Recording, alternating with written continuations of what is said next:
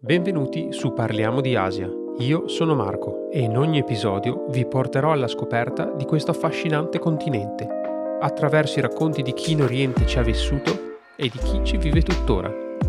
Dopo aver studiato lingua e cultura cinese, ho vissuto diversi anni in Cina.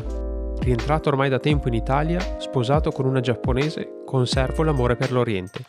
Se siete curiosi di scoprire qualcosa di più su questa parte di mondo, seguitemi in questo viaggio. Alessandra, senza sapere nulla di Giappone e di giapponese, decide di cogliere un'opportunità offerta dalla sua università per recarsi in Giappone e affrontare un semestre di studio presso l'Università di Kyoto. In questa chiacchierata Alessandra ci racconta com'è stato il suo impatto con il Giappone, cosa l'ha colpita della vita e delle abitudini giapponesi e di come abbia avuto modo di vivere tanti piccoli aspetti della quotidianità del paese del sollevante da una prospettiva privilegiata cogliendo quel lato del Giappone che solo chi vive per un certo periodo là può contemplare. Ma ora, senza ulteriori indugi, vi lascio con Alessandra. Ciao a tutti e bentornati su Parliamo di Asia. Oggi siamo in compagnia di Alessandra Gallina che ci racconta un po' la sua esperienza che ha fatto in Giappone dove ha deciso di andare a studiare giapponese per un periodo. E Alessandra, ciao e benvenuta. Ciao, ciao a tutti. E Alessandra, grazie per la disponibilità e vorrei proprio partire un pochino da un po' dal motivo per cui hai deciso di andare in Giappone, perché da quello che ho capito non hai un, un percorso di studio, un percorso scolastico che ti porti ad aver fatto uh, giapponese, aver studiato Giappone o la lingua. E quindi un po' la curiosità, io mi domando sempre perché uno decide di prendere e andare per uh, sei mesi in Giappone per studiare la lingua giapponese? Sì, allora partiamo dal presupposto che appunto, come hai detto bene tu, non avevo un background di studi asiatici o di lingue orientali eh, e forse è proprio quello che mi ha spinto, tra virgolette, ad andare verso il Giappone. Io stavo studiando già in Danimarca, avevo iniziato questa magistrale di due anni in sviluppo globale a Copenaghen, che è praticamente eh, una sorta di relazioni internazionali, quindi si studia economia, diritto, politica, focalizzato soprattutto sui paesi in via di sviluppo eh, e non. In questo percorso di studi, eh, il secondo anno era obbligatorio fare o un tirocinio di sei mesi oppure sei mesi di scambio. Quindi io mi sono detta, è la mia ultima possibilità da studente, eh, il tirocinio lo posso fare anche poi una volta concluso il periodo di studi e quindi ho detto vada per lo scambio. E quindi eh, alla fine ho detto scegliamo, avevo, potevo scegliere tre stati eh, in, in, ordine di priorità, di mhm. preferenza. Mm-hmm. Quindi i criteri con cui ho scelto questi stati sono stati un po' particolari, nel senso che Um, volevo andare da qualche parte, uno di molto lontano, uh, che non fosse diciamo alla portata di tutti i giorni, an- non volevo andare a studiare nella classica Francia, Spagna, così, ero già in Nord Europa allora, quindi ho detto voglio andare ancora un po' più in là. Due, mh, mm, volevo andare in uno stato di cui non sapevo assolutamente mm. nulla. Mm e il Giappone era tra questi. Io ho sempre sentito tanto parlare del Giappone, ma effettivamente della cultura giapponese, della lingua giapponese, del loro stile di vita, cibi, usanze, non sapevo assolutamente nulla.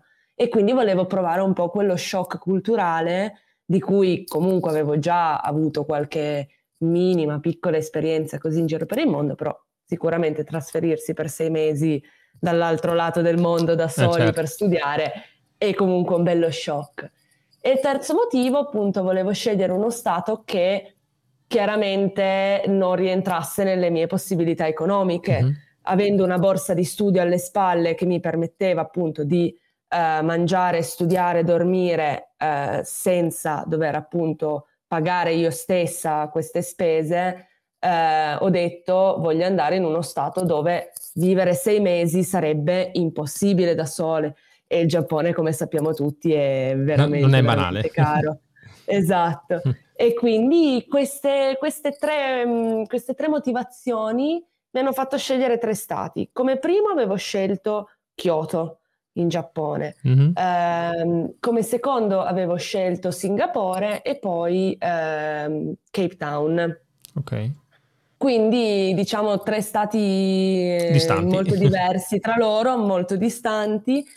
Quindi alla fine, avendo messo come prima preferenza Kyoto, dopo un paio di settimane ho ricevuto la mail eh, dicendo cioè che dove l'università mi diceva ti abbiamo accettato. Che sei riuscita. E quindi lì è stato uno shock incredibile. Però mi dicevi che non sei riuscita poi a, a partire subito perché c'era la chiusura del Giappone per il Covid, giusto?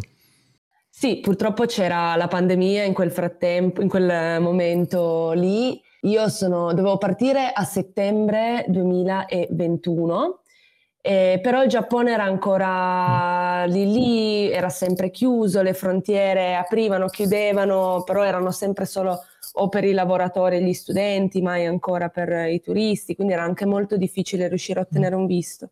E quindi l'università giapponese ci aveva scritto dicendo che eh, volendo potevamo iniziare online e a settembre e probabilmente verso ottobre-novembre avrebbero riaperto, però non escludevano la possibilità che mh, mm, avrebbero potuto anche rimanere chiusi.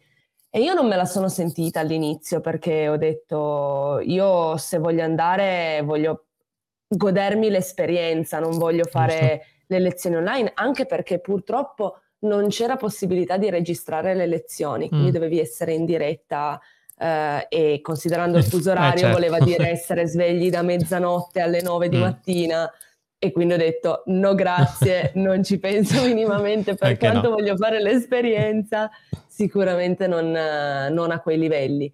Allora ho detto aspetto, tanto sei mesi, eh, diciamo che la nostra laurea poteva essere posposta di un anno per sì. colpa, cioè grazie al Covid avevano messo questa clausola per cui avevi un anno di tempo in più.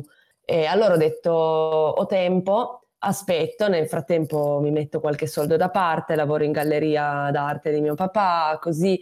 Quindi sono stata questi sei mesi in Italia con sempre un po' il fiato sospeso perché non sapevo bene che cosa, in attesa della chiamata. detto. Sì, perché poi comunque l'incognita era io adesso non sono partita, però non è detto che poi nel secondo semestre, a marzo-aprile, io possa effettivamente partire la pandemia questo un po' ce l'ha insegnato, eh sì. che è tutto sempre un po' un'incognita. E quindi ho passato questi sei mesi tra ansie varie e poi tutto a un tratto, a metà febbraio, ricevo una mail dall'università, dalla Ritsumeikan University, con eh, su scritto il Giappone sta riaprendo per gli studenti e i lavoratori, non ancora i turisti, e per cui qua ci sono tutte le documentazioni dei visti, eccetera, che mi hanno mandato per posta ancora. Una cosa folle, secondo me, eh ancora il fatto che mandino tutto per posta. E, e, quindi in dieci giorni abbiamo fatto tutto di fretta e furia, siamo corsi all'ambasciata per ottenere il visto, abbiamo prenotato i voli, così, pre- ho preparato le valigie e poi effettivamente sono partita, quindi non mi, non mi, sembrava vero. E finalmente sei riuscita quindi ad arrivare a Kyoto in Giappone. Oh sì. E com'è stato l'arrivo in Giappone non, diciamo, dopo averlo aspettato tanto, ma senza neanche conoscerlo più di tanto? Eh, all'inizio i primi due giorni non ho dormito perché ero ovviamente agitatissima al pensiero di essere così lontana da casa e da tutto quello che certo. mi era certo. familiare, però dall'altro lato è anche un po' una cosa che ricerco spesso, questo no, non essere nella tua comfort zone mm-hmm. ed essere sempre circondato da qualcosa di diverso è una delle cose che mi, mi stimolano di più. E, ehm, quindi all'inizio è stato un po' un approccio strano, io sono arrivata completamente ignara di certe usanze, certi comportamenti, quindi all'inizio cercavo proprio di camminare un po' in punta di piedi, cercare di passare in, proprio inosservata, però certe volte ti scontri anche mm. con quella diversità.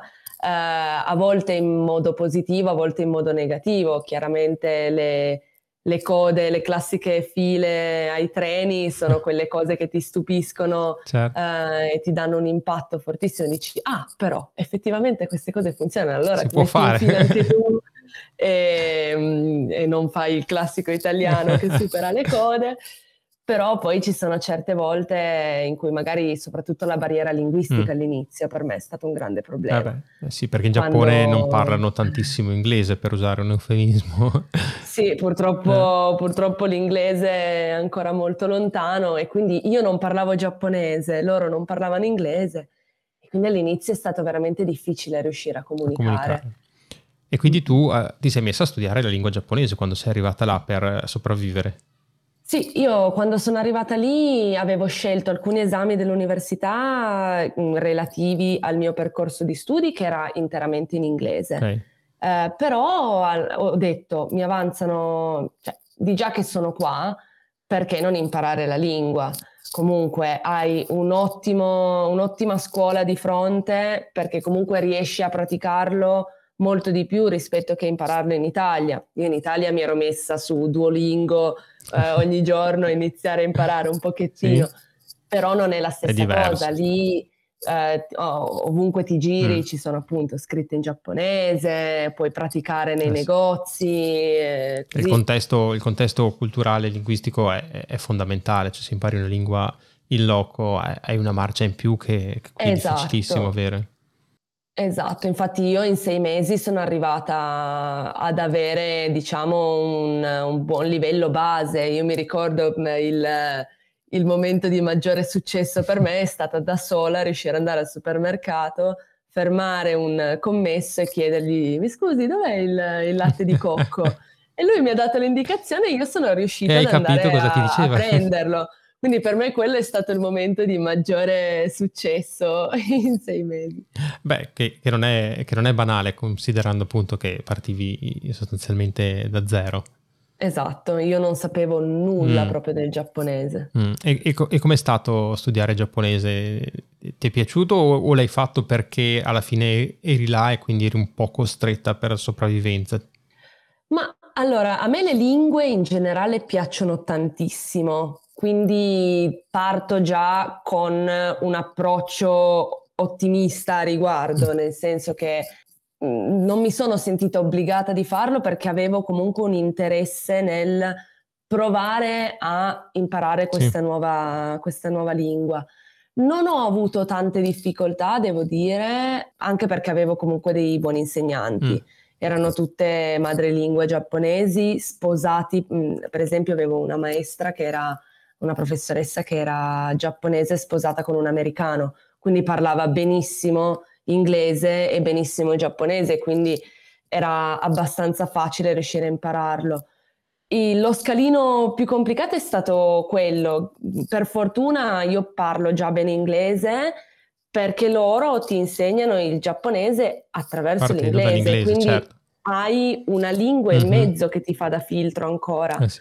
E, e quindi quello è stato forse la cosa un po' più complicata, per cui il mio cervello ogni tanto faceva fatica a capire di cosa stessimo parlando, di che lingua, perché così, perché hai comunque il filtro di una, di una terza lingua e mezzo. Eh sì, sì, sì, non è, non è, banale. Quando devi, diciamo, tradurre con due lingue di mezzo è, è difficile. Il, tu eri inserita all'università, giusto? Quindi eri sì. all'interno proprio del campus universitario e avevi un alloggio all'interno dell'università, quindi non hai dovuto, eh, diciamo, prenderti un appartamento, condividere con qualcuno, avevi la tua stanza in un dormitorio. E esatto. Com'era la, la, vita all'interno dell'università? Com'era strutturato il, il dormitorio giapponese, le, come dire, un po' le abitudini eh, se era frequentato principalmente da, da, stranieri, quindi avevi più poi contatti con gli altri studenti stranieri o se invece era una parte dove poi c'erano anche gli studenti giapponesi? Ma allora, il dormitorio è stata la scelta migliore che potessi fare. Prima di tutto perché ero rimasta traumatizzata dalla Danimarca dove mm. gli appartamenti sono carissimi e io ero rimasta fregata all'inizio perché eh, avevo appunto prenotato questo appartamento, pagato la cauzione, sono arrivata il giorno del mio compleanno in Danimarca e l'appartamento non c'era. Wow, bel regalo. E quindi, esatto, subito regalo di compleanno, bell'inizio, per cui ho detto quando vado in Giappone non voglio fare lo stesso errore. E, um, l'università ti dava la possibilità di stare in dormitorio, per cui alla fine ho detto ci sta, uh, aveva i suoi pro e i suoi mm. contro, nel senso che tu avevi la, la tua stanza singola, sì. piccolina, ma chiaramente la mia intenzione non era quella di restare in camera tutto il giorno. Mm. Uh, avevamo la cucina in comune enorme, grandissima, aveva 7-8 postazioni di cucina più uh, vari tavoli su cui mangiare e cucinare e ce n'era una per ogni piano ed erano quattro piani, sono Però... quasi 200 stanze. L'unica pecca era che i bagni erano in comune. Mm. Io non mi sono mai fatta problemi, in realtà ho sempre dormito in ostelli durante i miei viaggi, così quindi ero già abituata sì. alla cosa, per cui non mi ha turbato più di tanto. Però un conto è se stai una settimana in un ostello, un conto è viverci sei mesi, sei mesi. quindi dopo un po' ti manca avere il tuo bagno, certo. eh, così fare pipì da solo, insomma. Quindi quello forse è stata un po' l'unica mh, mm, cosa un po' diversa. Uh, però bellissimo, un sacco di, abbiamo fatto un sacco di esperienze tutti assieme. Il dormitorio era mh, mm, principalmente eh, occupato da studenti stranieri, mm. però da tutto il mondo. Okay. Quindi c'erano europei, eh, francesi, spagnoli, nord europei, quindi svedesi, sì. così, norvegesi, e poi anche, vabbè, ovviamente tantissimi americani. Sì.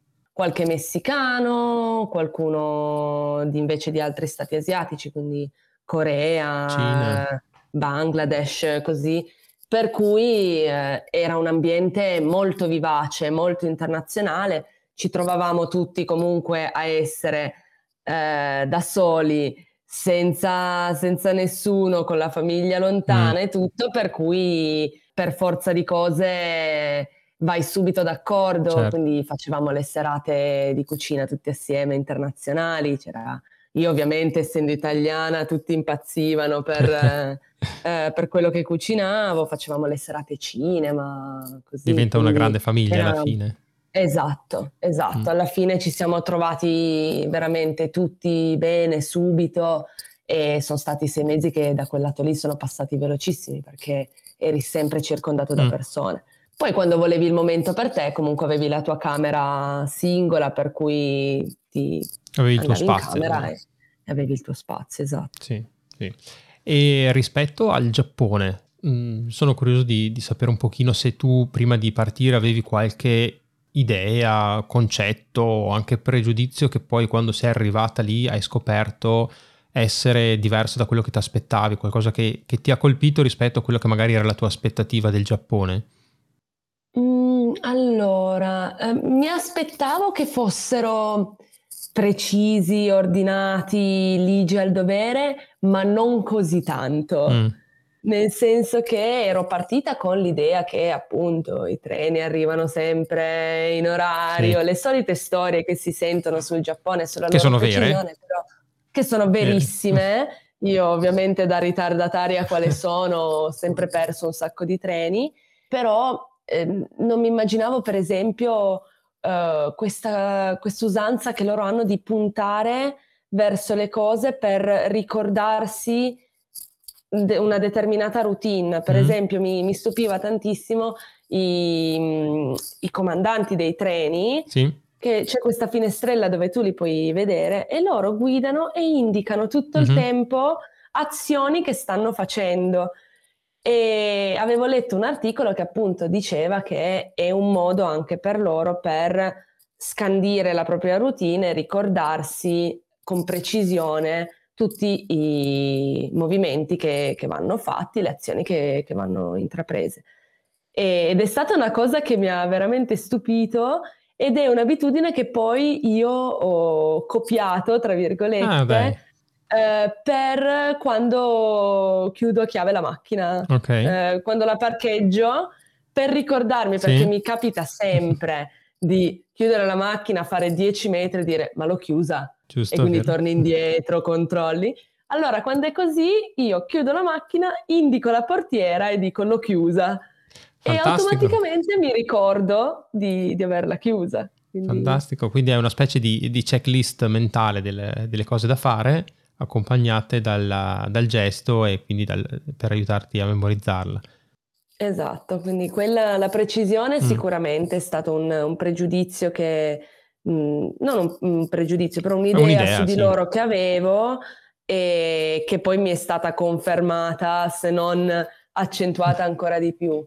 E, però invece ci sono, appunto, non, conosc- non, conoscendo nulla, sono state più le cose che mi hanno stupito, mm. che ho scoperto lì, rispetto a preconcetti certo. che potevo già mm. avere e che poi sono stati o confermati o, o negati. Certo. Per esempio, una cosa che, che, ti ha stupito in particolare?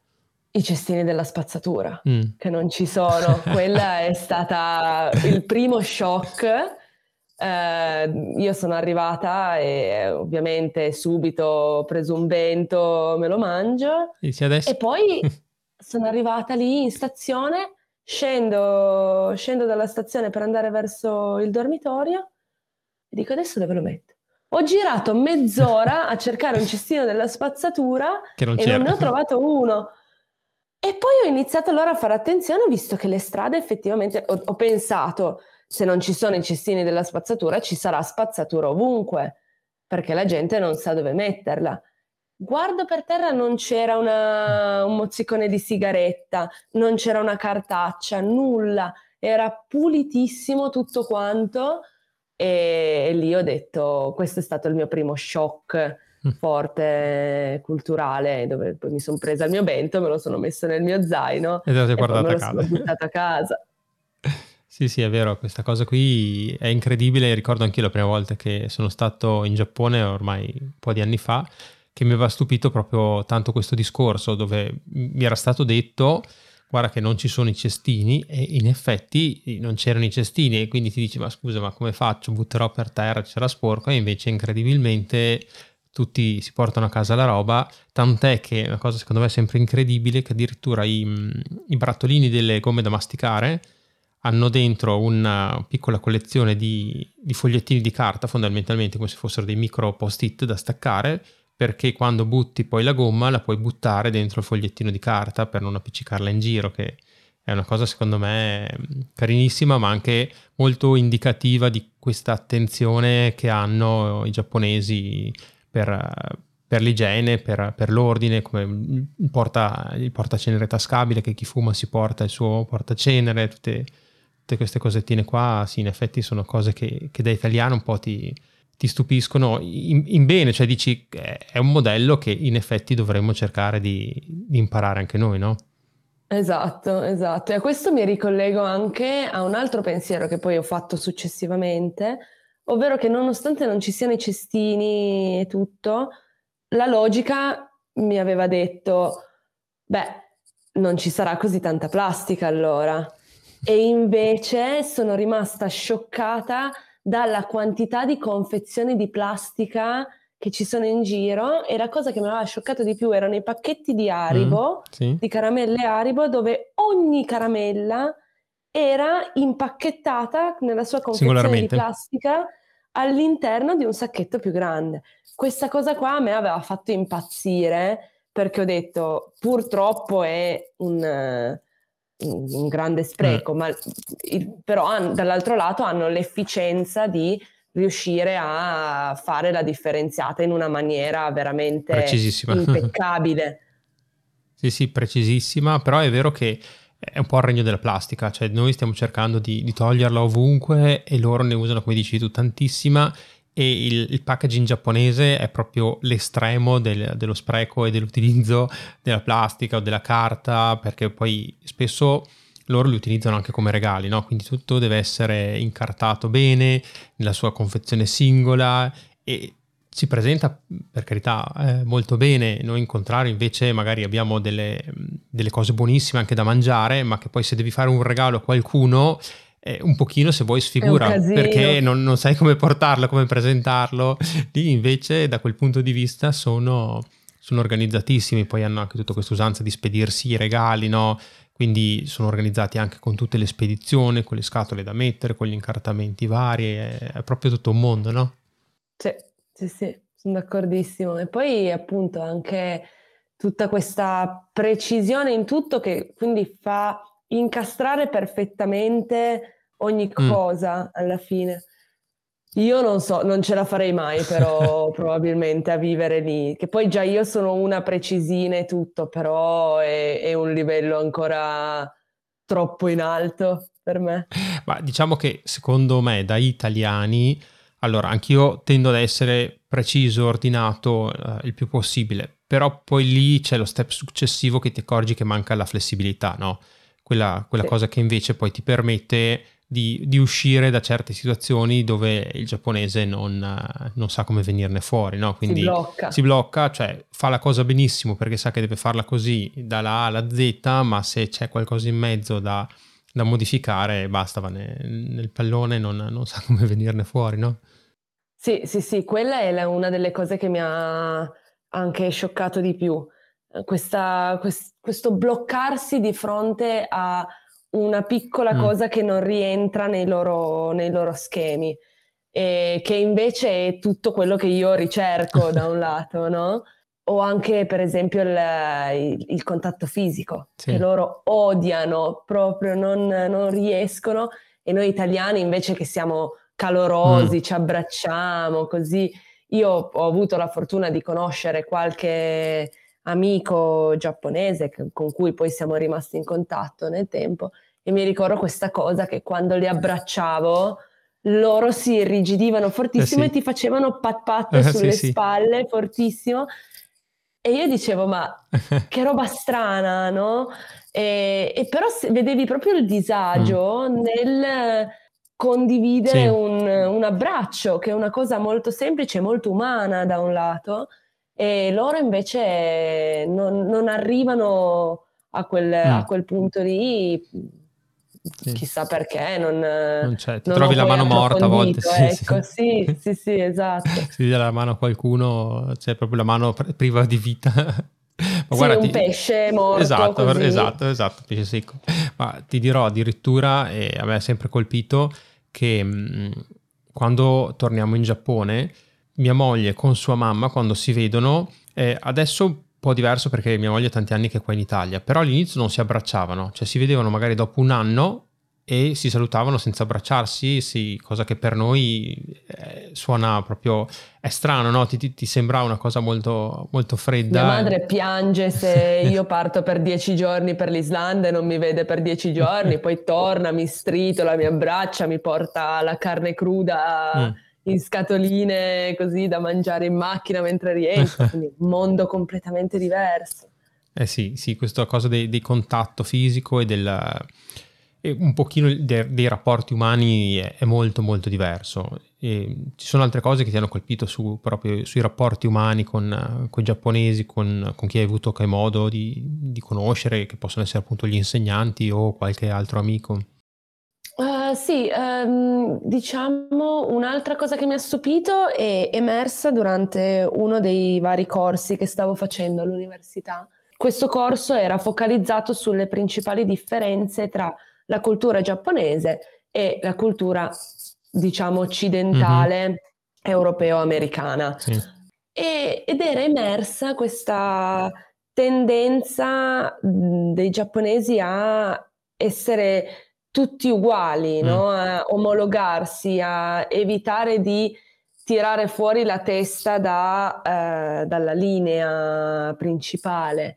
E infatti mi ricordo questo detto eh, che se non sbaglio in giapponese è Derokuji wa Utareru, credo. No, che è tipo il, il, chiodo che esce dall'asse di mm-hmm. legno mm-hmm. viene di nuovo buttato giù a martellate. Mm. Che rende bene l'idea, sì. rende l'idea di che le persone fanno fatica magari ad avere un'opinione mm. personale che possa essere diversa. Loro tendono tanto a dirti quello che secondo loro ti vuoi sentire dire. Sì.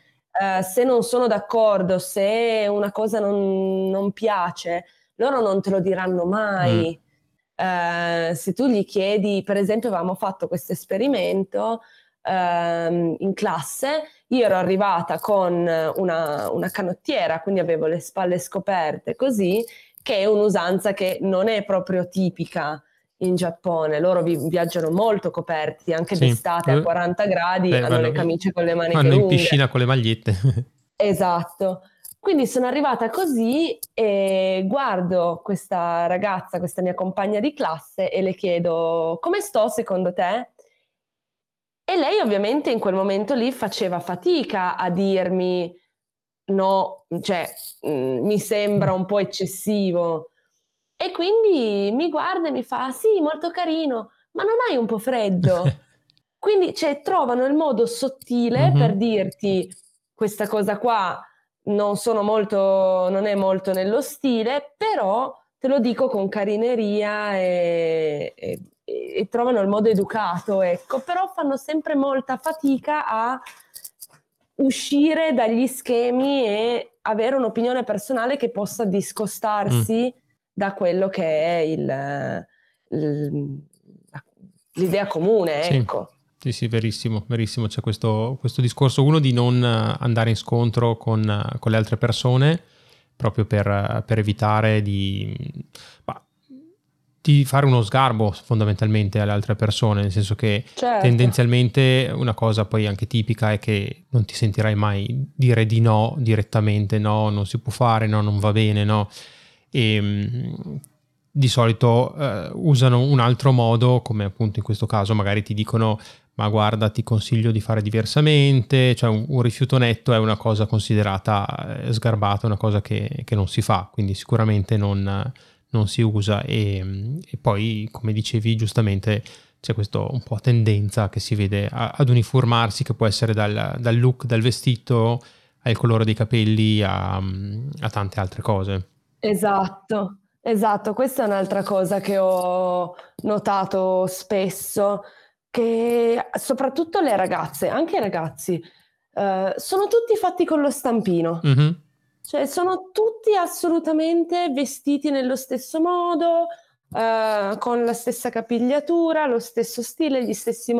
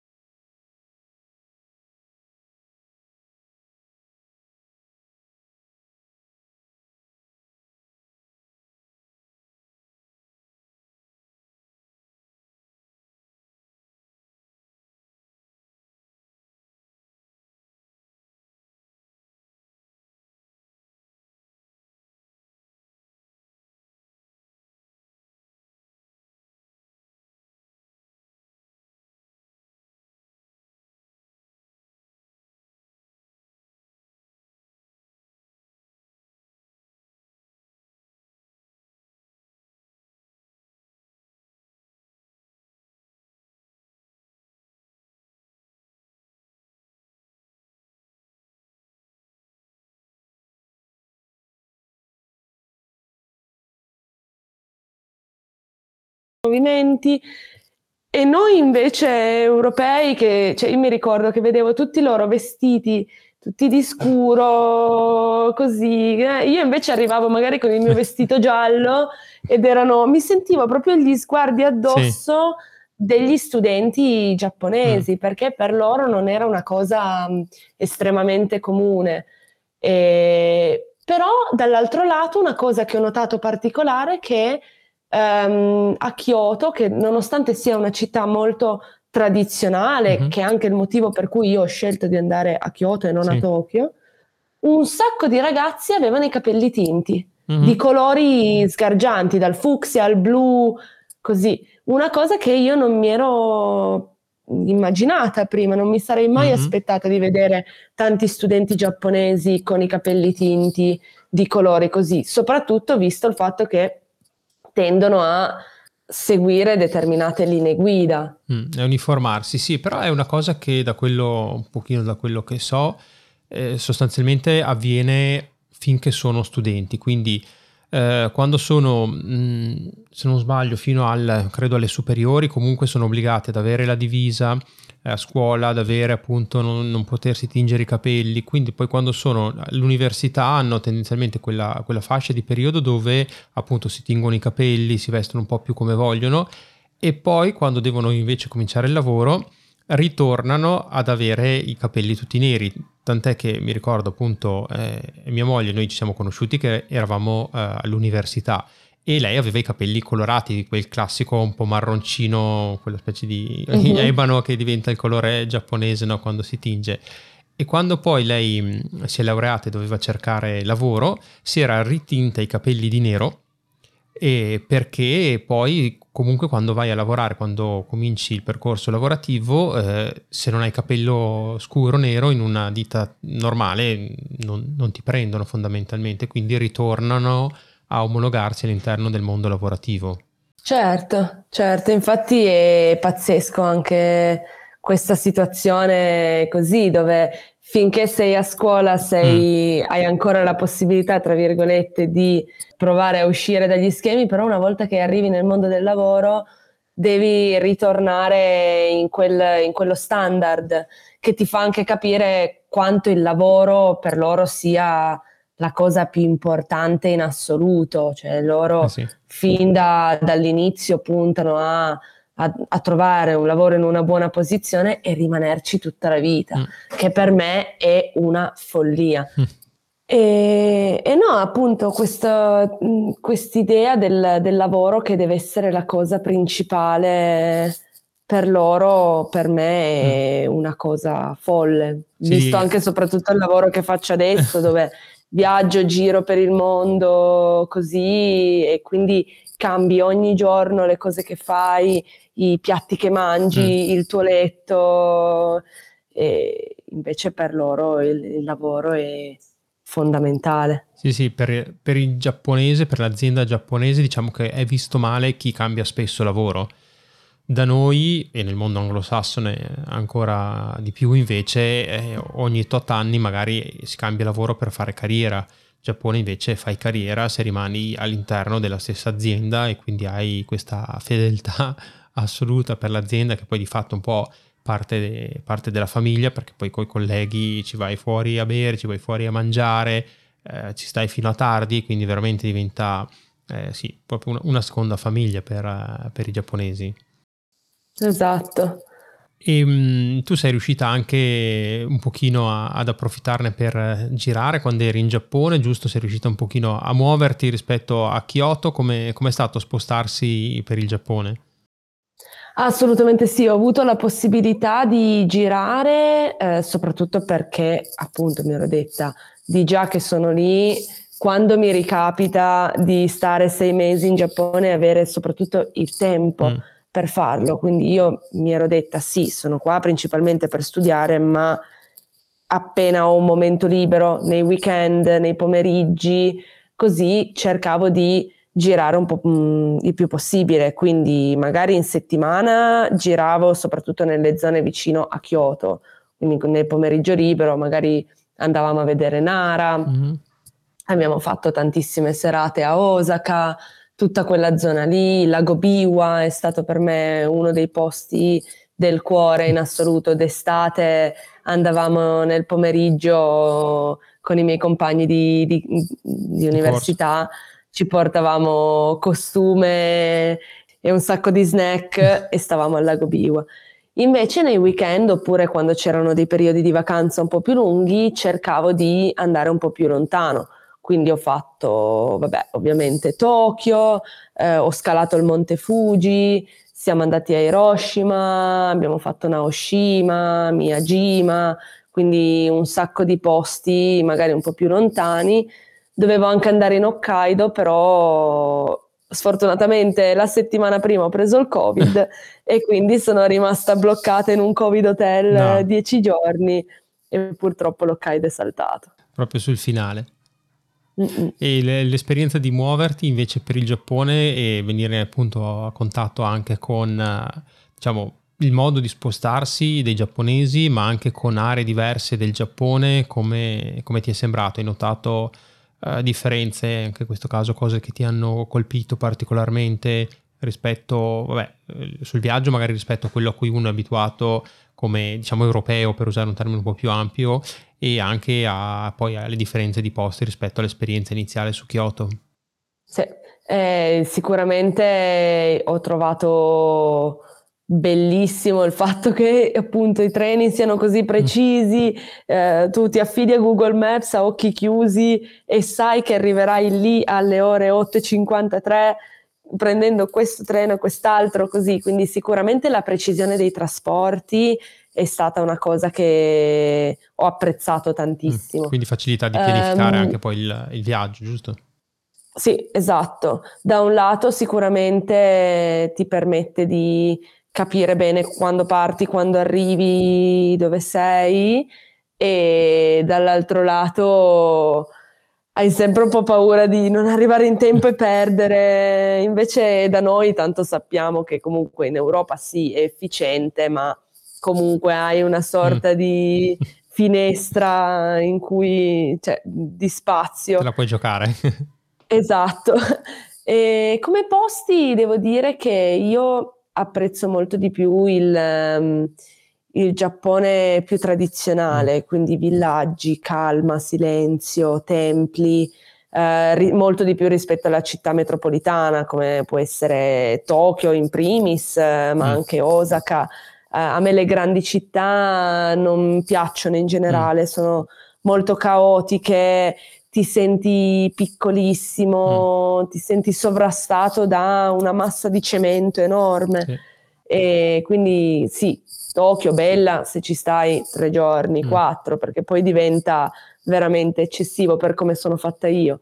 E quindi ho apprezzato molto di più posti come mm, il Monte Coia, mm. mi è piaciuto tantissimo arrivare lì in, con uh, cinque treni, due autobus, una cabinovia e tutto, però quando arrivi lì e vedi questi templi fantastici e puoi dormire con i monaci e dormi nei loro templi e poi la mattina ti svegli e fai la cerimonia con loro e li senti cantare, è una cosa Bellissimo. veramente pazzesca e spirituale al massimo.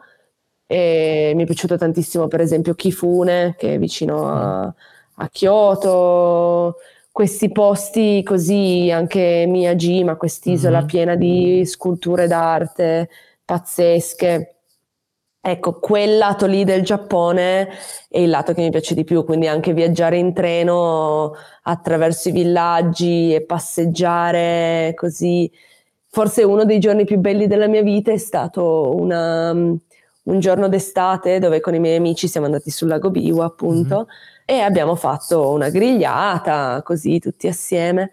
E poi cos'è successo? Che mh, mm, stava arrivando un temporale fortissimo all'orizzonte e io e un altro mio compagno di classe avevamo perso l'ultimo treno mm. e quindi non sapevamo più come tornare.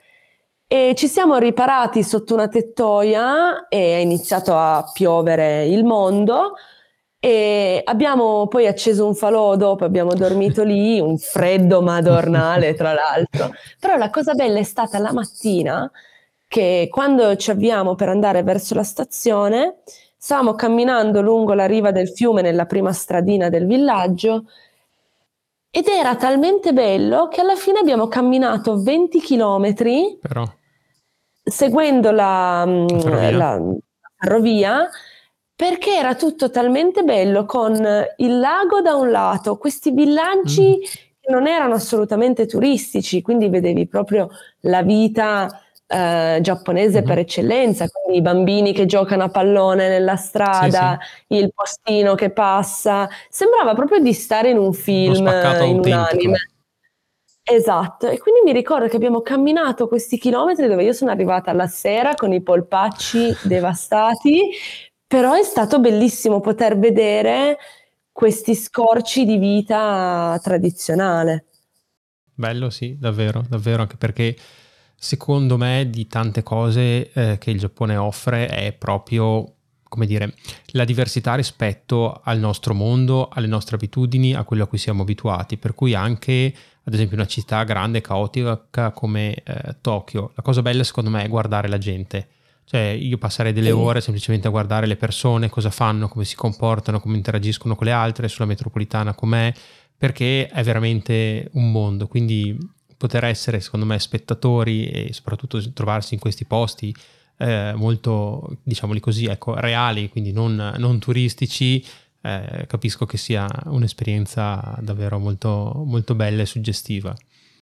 Sì, infatti io eh, sono grata proprio per questo, per avere la, la, aver avuto la possibilità di stare per tanto tempo, perché chiaramente in un viaggio di due o tre mm. settimane difficilmente riesci a entrare così in contatto con la vita vera che è in Giappone, perché chiaramente dai priorità ai posti più famosi, eh, che vuoi vedere, quindi dal Fujiminari mm. a Tokyo, magari vai a Hiroshima, così, però eh, difficilmente appunto vedi queste mm. realtà. E avendo avuto tanti contatti con magari i miei professori che eh, ci invitavano anche a fare attività particolari, per esempio un giorno questo nostro professore che eh, aveva preso me e un altro compagno di classe praticamente sotto la sua ala mm. ed eravamo i suoi cocchi, eh, ci aveva invitato insieme alla moglie e alla sua famiglia ad andare a piantare riso in una bello. piantagione mm, sempre vicino al lago Biwa. E quindi siamo partiti la mattina, ci siamo messi lì, ci siamo tolti le scarpe, siamo entrati a piedi nudi in questa risaia piena di rane, insetti, girini e ci siamo messi a piantare riso tutto il giorno ed è stata un'esperienza pazzesca perché vedevi i bambini che giocavano con le rane, mm-hmm. gli adulti che si mettevano lì tutti precisini a fare le, le linee eh, dove piantare ed è stato proprio un bel momento di, da un lato condivisione mm. e dall'altro di vedere una cosa che probabilmente non avrei mai visto se fossi andata in un uh, viaggio turistico. Ecco. Assolutamente non, non, ti sarebbe mai capitato, no? Direi proprio di no. Ma e, diciamo così, ehm, sfatiamo un po' un mito, eh, che poi è una cosa che mi chiedono sempre tante persone che vogliono andare in Giappone. Ah, ma come faccio? Non parlo inglese, o prendermi una guida, o fare un viaggio organizzato. Invece, diciamo, uno può organizzarsi e farsi un bel itinerario per il Giappone anche in autonomia, senza per forza dovesse eh, senza per forza dover sapere eh, bene la lingua, no? come stavi dicendo tu, ti sei spostata tranquillamente, i treni sono puntuali, quindi a chi volesse andare a farsi un bel giro in Giappone dici guarda, si può pianificare, giusto? Sì, diciamo che chiaramente mh, mm, ci sono i pro e i uh-huh. contro come ogni cosa, quindi se si vuole organizzare un viaggio da soli, chiaramente bisogna mettere in conto che da un lato sarà probabilmente più stressante perché comunque riuscire a organizzare certo. tutto è, è, non è semplicissimo, però è fattibile sì. sicuramente. Ehm, appunto con la precisione di Google Maps, così i trasporti sono relativamente semplici, hai gli orari, il binario e tutto con una precisione veramente eh, ai limiti della psicopatia, però eh, dall'altro lato magari appunto la, la, fatica nel non parlare la lingua, mm. così sicuramente ogni tanto mettono un po' in difficoltà, ma nulla di estremamente mm. complicato che non, cioè, che non ti permette di andare avanti con la vacanza. Eh, sicuramente in un viaggio organizzato tutta quella parte di stress organizzativo, eccetera, automaticamente certo. non c'è più. Adesso infatti con, um, con, l'azienda per cui lavoro si vola, partirò per il Giappone e porterò due gruppi uh, a settembre e lì sarò io a sorbirmi tutto lo, lo stress organizzativo per 16 persone, non solo non per banale, me. quindi sfrutti l'esperienza quindi, fatta. Sì. Esatto. Sfrutti l'esperienza fatta sul campo per, per portarla poi a disposizione di, di, altre persone. Esatto, infatti quello sicuramente è un vantaggio, mm. il poter andare con qualcuno magari che ha avuto già esperienza a riguardo e si sa spostare, sa girare mm-hmm. bene, è sicuramente un punto in più però sicuramente è molto più facile girare in Giappone da soli che girare banalmente in qualche città europea. Mm-hmm. Certo, sì, sì, sì, poi come giustamente dicevi tu, ovvio che se prendi un pacchetto, una guida, eccetera, tanti problemi e, e tante difficoltà indubbiamente te le, te le risolve. Chiaramente costa di più anche, chiaro, certo. quello, quello, è sicuro, mm-hmm. però mm. anche sicuramente viaggiare da soli, ecco, c'ha un mm. prezzo mm. in Giappone non indifferente. Sì, lo, lo spostamento in Giappone è una delle cose effettivamente più care, no? i treni sono efficientissimi, però sono anche molto molto costosi. Certo, infatti io mi ricordo che appunto non avessi avuto la borsa di studio, non, non sarei proprio riuscita a restare lì sei mesi, soprattutto per i trasporti, ma anche per il cibo, qualunque cosa, comunque e la frutta. Io in sei mesi ho mangiato due banane e basta, perché veramente di un caro incredibile. Eh sì. Un mango mi ricordo che costava 43 euro ho detto va bene tutto, due banane, due mele e via. In sei mesi, sì, effettivamente sì.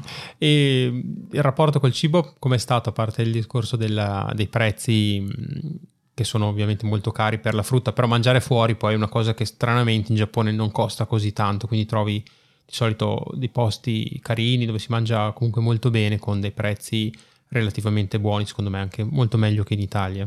Ah, io ho preso 12 kg in sei mesi perché ho mangiato tutto quello che potevo.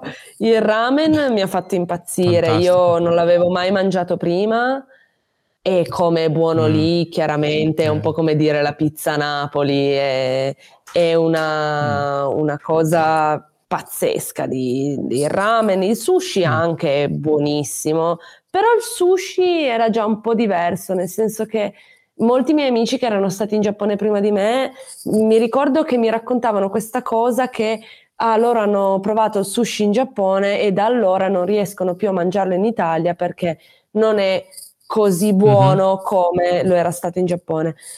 Io questa cosa lì non l'ho proprio percepita. Uh, percepita così allo stesso modo, nel senso che chiaramente quando vai a mangiare nel ristorantino con il giapponesino davanti che mm-hmm. te lo mhm. cucina, è buonissimo, ma anche quello comunque con la conveyor belt, mm-hmm. con il nastro sì. trasportatore, era veramente buono, però in Italia ce n'è anche di, di, di buoni. Invece il ramen, come l'ho mangiato in Giappone, non l'ho mai mangiato eh, sì. da nessuna parte. Eh sì, anche Motivo per cui appunto sono ingrassata. ramen tutta la vita. Guarda, sì, sì. mi sono dovuto ingegnare per farmelo a casa perché sennò trovarlo qua è, è un problema. Impossibile. No, no, infatti. E, ehm, ascolta, e, ehm, Alessandra, alla fine la, l'esperienza fatta in Giappone, quindi mi sembra sia stata un'esperienza assolutamente positiva, nonostante magari insomma, qualche piccola difficoltà a chi volesse provare ad andare a studiare giapponese, perché poi c'è tantissima gente che è appassionata di Giappone, di lingua giapponese e volesse dire faccio come hai fatto tu un'esperienza di qualche mese per andare in Giappone, che consigli daresti per organizzarsi? Eh, bella domanda. Vabbè, innanzitutto direi fatelo, mm. assolutamente, buttatevi qualunque cosa, qualunque esperienza vogliate fare in Giappone da parte mia è sempre un sì, nel senso che è, è una, uno stato talmente diverso che per forza di cose poi ti apre la mente mm. a valori, culture, usanze molto differenti a, rispetto a quello a cui siamo abituati. Uh, come consigli, mm, eh, ci dovrei pensare perché... Beh, consiglieresti comunque di appoggiarsi ad esempio a un'università eh, tornassi indietro, dici non so, frequenterei un corso all'interno dell'università, se fosse per imparare ad esempio la lingua, cosa che magari poi molte persone vogliono fare quando vanno in Giappone, quindi dici sì, iscriviti sei mesi all'università, stai in dormitorio, oppure no, alla fine col senno di poi magari farei un corso per, presso qualche scuola, mi arrangerei diversamente, ecco, anche cose di questo tipo. Io la, l'università la consiglierei tantissimo, uh-huh. nel mhm. senso che loro sono stati veramente magnifici non solo dal punto di vista istituzionale, scolastico, quindi eh, a livello di lezioni che erano eh, tutte estremamente chiare, ma anche proprio a livello di aiuto, mm. erano proprio sempre disponibili, ci hanno mandato un sacco di informazioni pre, durante e post partenza eh, su non solo appunto il funzionamento del, dell'università, ma anche proprio della vita in Giappone. Mi ricordo questa guida di 100 pagine che ci hanno inviato in cui ci spiegavano ogni minima cosa, eh, dalle biciclette, come si mm. guida in bicicletta in Giappone a eh, come eh, comprare i biglietti della metro, ecco. Quindi da quel lato lì sicuramente il, l'università aiuta tanto dal punto di vista organizzativo, sociale, creavano tantissimi eventi anche proprio per farci legare con eh, gli studenti e la comunità di Kyoto, ecco. Quindi, Quindi anche, anche, per conoscere poi, diciamo, gente del posto e giapponesi, perché secondo me a volte una delle difficoltà magari che si hanno è quando vai a studiare all'estero, che ti ritrovi in contesti dove alla fine sei circondato più da altri studenti stranieri che non da gente del posto e quindi alla fine rischi di frequentare più gli altri stranieri che ci sono che non uh, i, i, locali, no? Almeno a me era capitato così um, quando ero stato a studiare in Cina, però anche altra gente che era stata in Giappone mi raccontava un po' di esperienze simili. Certo, sì, sì, sì, sì quello è, è un aspetto comunque fondamentale, nel senso che da un lato non sei lasciato allo sbaraglio, mm. così. Invece tanti miei compagni magari che ho conosciuto lì in uh, serate, in uh, giri per i parchi, così, che magari abbi- cioè, erano iscritti a una scuola uh, al di fuori delle università, sì. così, una scuola più privata, dicevano che erano in difficoltà perché magari appunto non, es- non essendo in un dormitorio conoscevano pochissima mhm. gente, mm-hmm. eh, le lezioni sì, sono buone chiaramente, però magari fai fatica a socializzare, invece l'ambito dell'università da quel lato lì ti apre tantissime mm. strade. Ti aiuta un sacco, certo. Mm-mm. Ok, e ehm, progetti per il futuro da tu avevi una, hai, diciamo, un, un, account Instagram con il quale poi ti avevo anche scoperto che era Blonde in Japan adesso è diventato Blonde in viaggio perché come stavi dicendo prima adesso sei in giro per il mondo. Sì, eh, quando ero in Giappone avevo iniziato, diciamo, quest'idea di questo progetto di condividere la mia esperienza proprio per far capire alle persone che non è una cosa estremamente difficile o complicata, anzi è un'esperienza che eh, le persone, soprattutto i giovani, dovrebbero fare al giorno d'oggi perché ti apre non solo la mente, mm. ma anche tante strade poi a livello lavorativo, così. E quindi condividevo su Instagram eh, molti aspetti della mia vita, da, dal primo terremoto che ho sentito ai giorni in università, così, oppure ai posti che visitavo.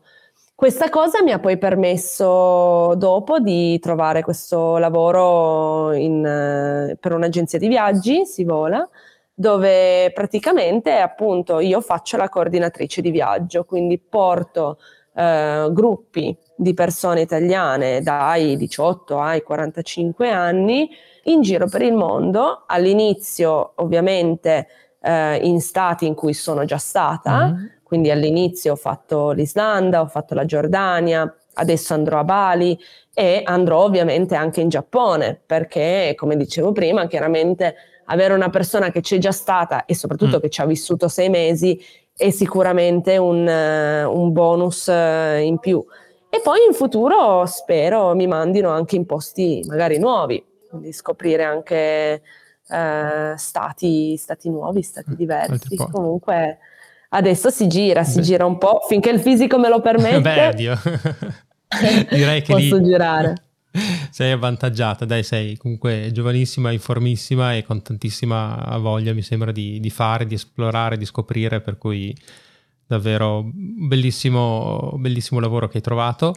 Bellissima esperienza che, che, hai fatto sicuramente in Giappone e davvero ti faccio i complimenti per uh, la scelta di, comunque di, di, aver fatto questo percorso che eh, non tutti fanno perché mh, chi lo fa magari lo dà per scontato, no? perché poi vedi altra gente, certo. ti, sembra, ti, sembra, la normalità, però eh, io vedo che mh, tornando in Italia la cosa un pochino che, che mi ha uh, come dire, colpito, un pochino mi ha, mi è dispiaciuta, è stato vedere che in effetti ancora adesso le persone che vanno all'estero, fanno esperienze, escono, come dicevi tu, dalla zona di comfort, non sono poi così tante, sono ancora, certo. sono ancora una minoranza.